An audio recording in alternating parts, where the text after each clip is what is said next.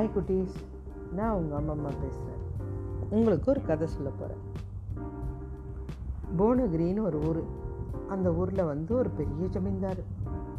அவருக்கு பெரிய நெல் வயல் இருக்குது அந்த வயலில் ஏகாம்பரம்னு ஒருத்தன் வேலை செய்யலாம் ஒருத்தன்னா அவனுடைய குடும்பம் ஃபுல்லாக அதில் வேலை செய்யுது. அவங்க அப்பா தாத்தா சித்தப்பா பாட்டி எல்லாம் அதில் வேலை செய்கிறாங்க அதே மாதிரி அவங்களுக்கு அப்புறம் அவங்களுடைய கூட பிறந்தவங்களாம். இவன் அண்ணன் தம்பி பிறந்தாங்கன்னா அந்த அண்ணன் தம்பியோட பொண்டாட்டிங்க அவங்க பசங்க எல்லாம் வேலை செய் பரம்பரையாக வேலை செஞ்சிட்ருக்காங்க. நிறைய பேர். அவங்க குடும்பமே ஒரு இருபது முப்பது பேர் வேலை செய்கிறாங்க அப்படி செஞ்சிட்ருக்கும்போது எஜமா வராரு அந்த ஜமீன்தார்.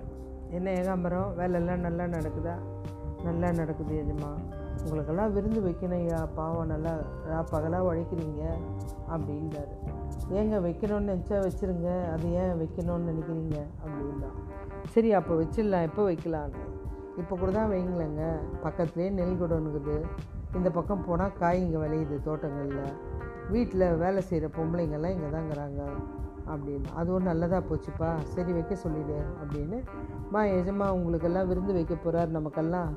எல்லோரும் வேலையை ஆரம்பிச்சிருங்க அப்படின்னு பெண்கள்லாம் வந்து நெருப்பெல்லாம் மூட்டி பாத்திரம் வைக்கிறாங்க. வச்ச உடனே காற்றுல அந்த நெருப்பு போய் நெல் குடோன்லாம் எரிஞ்சிடுது செம்ம கோவம் வந்துடுது ஜமீன்தாருக்கு. என்ன ஏகாம்பரம் இப்படி பண்ணிட்டேன் நான் என்னங்க பண்ணேன்? பாரு நெல் குடோன்லாம் எரிஞ்சு போயிடுச்சு. இதை கொஞ்சம் அறிவு வேணாமா உனக்கு? ஐயா எனக்கு இதுக்கும் சம்மந்தம் இல்லை. நான் எல்லாம் கடவுளோட செயல். நான் வந்து உங்களுக்கு ஈஸியான வழிக்கு சொன்னேன். ஆனால் நீங்கள் இப்படி என் தலையில் எந்த தப்பு போடாதீங்க. ஆமாம் பின்ன இங்கே கொண்டாந்து நெருப்பு பற்ற வச்சுன்னா குடோன் ஃபுல்லாக எரிஞ்சிடுச்சு அப்படின்றார் உடனே எனக்கும் அதுக்கும் சம்மந்தம் இல்லைங்க. எல்லாம் அவன் ஆண்டவன் செய்யலை அப்படின்ட்டு அவன் போயிட்டான். அதுக்கப்புறம் இவர் கொஞ்ச நாள் ஆகுது. நெல் அறுவடை செய்ய வராங்க. அறுவடை செய்ய வரும்போது திருப்பி என் கேட்குறாரு என்ன ஏகாமரம் இன்றைக்கி அறுவடைலாம் செய்யலாமா அப்படின்றார். இன்றைக்கி வேணாங்க ஒரு ரெண்டு மூணு நாள் போட்டோம் அப்படின்ட்டு சரிப்பான்னு போயிட்டாரு. இவர் சொன்ன நேரம் அன்றைக்கி நைட்டு பலத்த மழை திடீர்னு செம்ம மழை. நெல் ஃபுல்லாக அழிஞ்சு போயிடுச்சு. ஐயோ இது என்னடா அது ஏகாம்பரம் கத்துறாரு. உன்னால் என் நிலம்லாம் பழாகுது. நீ ஏன் இப்படி பண்ண? இதுவும் அந்த ஆண்டவன் செய்கிறதாங்க இதே வேலையாக போச்சு உனக்கு. என் கண்ணு முன்னே நிற்காதன்னு ரெண்டு வேலைக்காரனை கூப்பிட்டு இவங்கிட்ட ஒரு பை நிறைய ரொட்டியை கொடுத்து எங்கேயாவது தூக்கின்னு போய் கண் காணாத இடத்துல போட்டு வாங்க அப்படிங்கிற அந்த வேலைக்காரனுங்க ஒரு பெரிய கோணி பை நிறைய ரொட்டிகளை போட்டு மூடிட்டு வா அப்படின்னு சொல்லி ஒரு போட்டில் ஏற்றி அங்கேருந்து ஒரு கப்பலுக்கு ஏற்றி எங்கேயோ ஒரு தீவில் கண் காணாமல் இட்டு போய் விட்டு வந்துடுறானுங்க. இவன் பரவாயில்லைங்க இதுவும் அந்த ஆண்டவன் செயல் தாங்கன்ட்டு போயிட்டான். அங்கே ரொட்டியெல்லாம் சாப்பிட்டு அப்படின்னு நடந்து வரான். வந்தால் நிறைய எலும்பு கூடெல்லாம் இருக்குது. பார்த்துட்டே வரான். இது என்னடா அது நிறைய பேர் இறந்து போயிருக்கானுங்களேன்னு ஒரு பக்கம் பார்த்தா நிறைய நகைங்க பொற்காசுங்க கல்லுங்க இது ஏதோ இருக்குது. பார்க்குறான் இது என்னடா அது ஆச்சரியமாக இருக்குது இவ்வளோ கொள்ள நகையாக இருக்க? அப்படின்ட்டு யோசிக்கிறான். ஏதோ திருட்டு கும்பல் வந்திருக்கு. எடுத்திருக்கானுங்க. இங்கே போட்டு பங்கு போடலான்னு நினைக்கும் போது ஏதோ மிருகமோ மின்னலோ தாக்கி இறந்து போயிட்டுக்கிறானுங்க. அப்படின்ட்டு அந்த பிரெட்டெல்லாம் கொட்டிட்டு அதில் ஃபுல்லாக அந்த நகைகளை எடுத்து போட்டுக்கிறான். போட்டுட்ட உடனே அங்கே தூரத்தில் பல பலன்னு ஒரு கல் எடுக்கலான்னு போனால் தவறி கீழே விழுந்துட்டான். காலெல்லாம் அப்படியே இதுவாகி சிராச்சி ஒரே ரத்தம். அதாவது தேய்ச்சிக்கிட்டு ஒரே ரத்தம். உடனே கிட்ட போய் பார்க்குறான் அந்த கல்லை கையில் எடுக்கும்போது இந்த வலியினால் தவற விட்டுறான் அந்த கல்லை அது அவன் கால் மேலேயே விழுந்துடுது. விழுந்தவொடனே கால் அப்படியே சரியாயிடுது. அடடா மாயக்கல்லாக இருக்குது போல இருக்கு அப்படின்னு அதையும் எடுத்து இடுப்பில் சொல்லிக்கிட்டான்.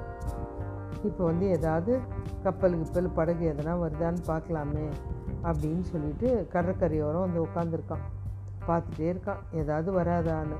தூரத்தில் ஒரு படகு வருது. பார்க்குறான். கையெல்லாம் அசைக்கிறான். அவனுடைய ஷர்ட்டை கட்டி காமிக்கிறான். அந்த படகு வந்து நிற்குது இந்த தீவுக்கு யாரும் வரமாட்டாங்களே? நீ ஏன் வந்த? அப்படின்னு கேட்குறாங்க இல்லைங்க நான் ஒரு நகை வியாபாரி. என்னை கொண்டு வந்து திருடனுங்க இங்கே கட்டி போட்டானுங்க அப்புறம் அவனுங்க பங்கு போட நினச்சானுங்க. அதுக்குள்ளே மின்னல் தாக்கி இறந்துட்டானுங்க. அதுக்கப்புறம் நான் உள்ளே இருந்து வந்து பார்த்தா எல்லோரும் இறந்து போயிருந்தாங்க. என் நகையெல்லாம் எடுத்துகிட்டு வரேன். அப்படியா? சரி சரி வா. எங்கே போனோம்?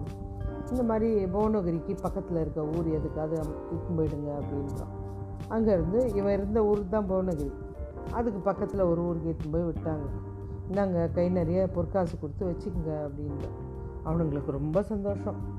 அதுக்கப்புறம் இவன் அங்கே போயிட்டு ஒரு பெரிய நகை கடை திறந்து நல்ல வசதியும் வாய்ப்போடு வாழ ஆரம்பிச்சிட்டான் கொஞ்ச நாள் கழித்து பழைய எஜமானை பார்க்கணும் தான் சொந்த பந்தத்தை பார்க்கணும் அப்படின்னு நினச்சி அந்த ஊருக்கு போகிறான் புவனகிரிக்கு.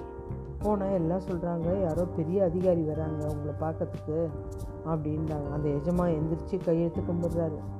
எஜமா நான் தான் ஏகாம்பரம் தான் அப்படின்றான். என்னையா இவ்வளோ பெரிய ஆளாகிட்டுருக்க அப்படின்றாரு.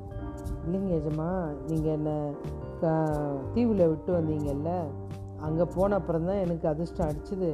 உங்களுக்கு என்ன உடம்புக்கு? எனக்கு உடம்பெல்லாம் ரொம்ப சரியில்லைப்பா. முன்ன மாதிரி என்னால் முடியலப்பா அப்படின்னு அந்த கல்லை வச்சு உடம்புல தேய்ச்சி விட்டோடனே அவருக்கு எல்லாம் சரியாயிடுது. சரியானவுடனே நான் அன்றைக்கி சொன்ன ஞாபகம் இருக்குதுங்களா? எல்லாமே ஆண்டவர் செயல் தாங்க அப்படின்னு சொல்கிறான் உண்மைதான்ப்பா. நீ இல்லாதப்போ கூட நான் அடிபட்டு உக்காந்துருக்கேன். எனக்கு ஏதோ நேரம் சரியில்லை. நான் பாவம் உன்னை திட்டேன் இல்லைங்க நீங்கள் என்னை அமிச்சதுனால தான் நான் இன்றைக்கி இவ்வளோ வசதி வாய்ப்பாக இருக்கேன் அப்படின்னு சொல்கிறான் இதுதான் கதை. ஓகே குட்டீஸ் பாய்.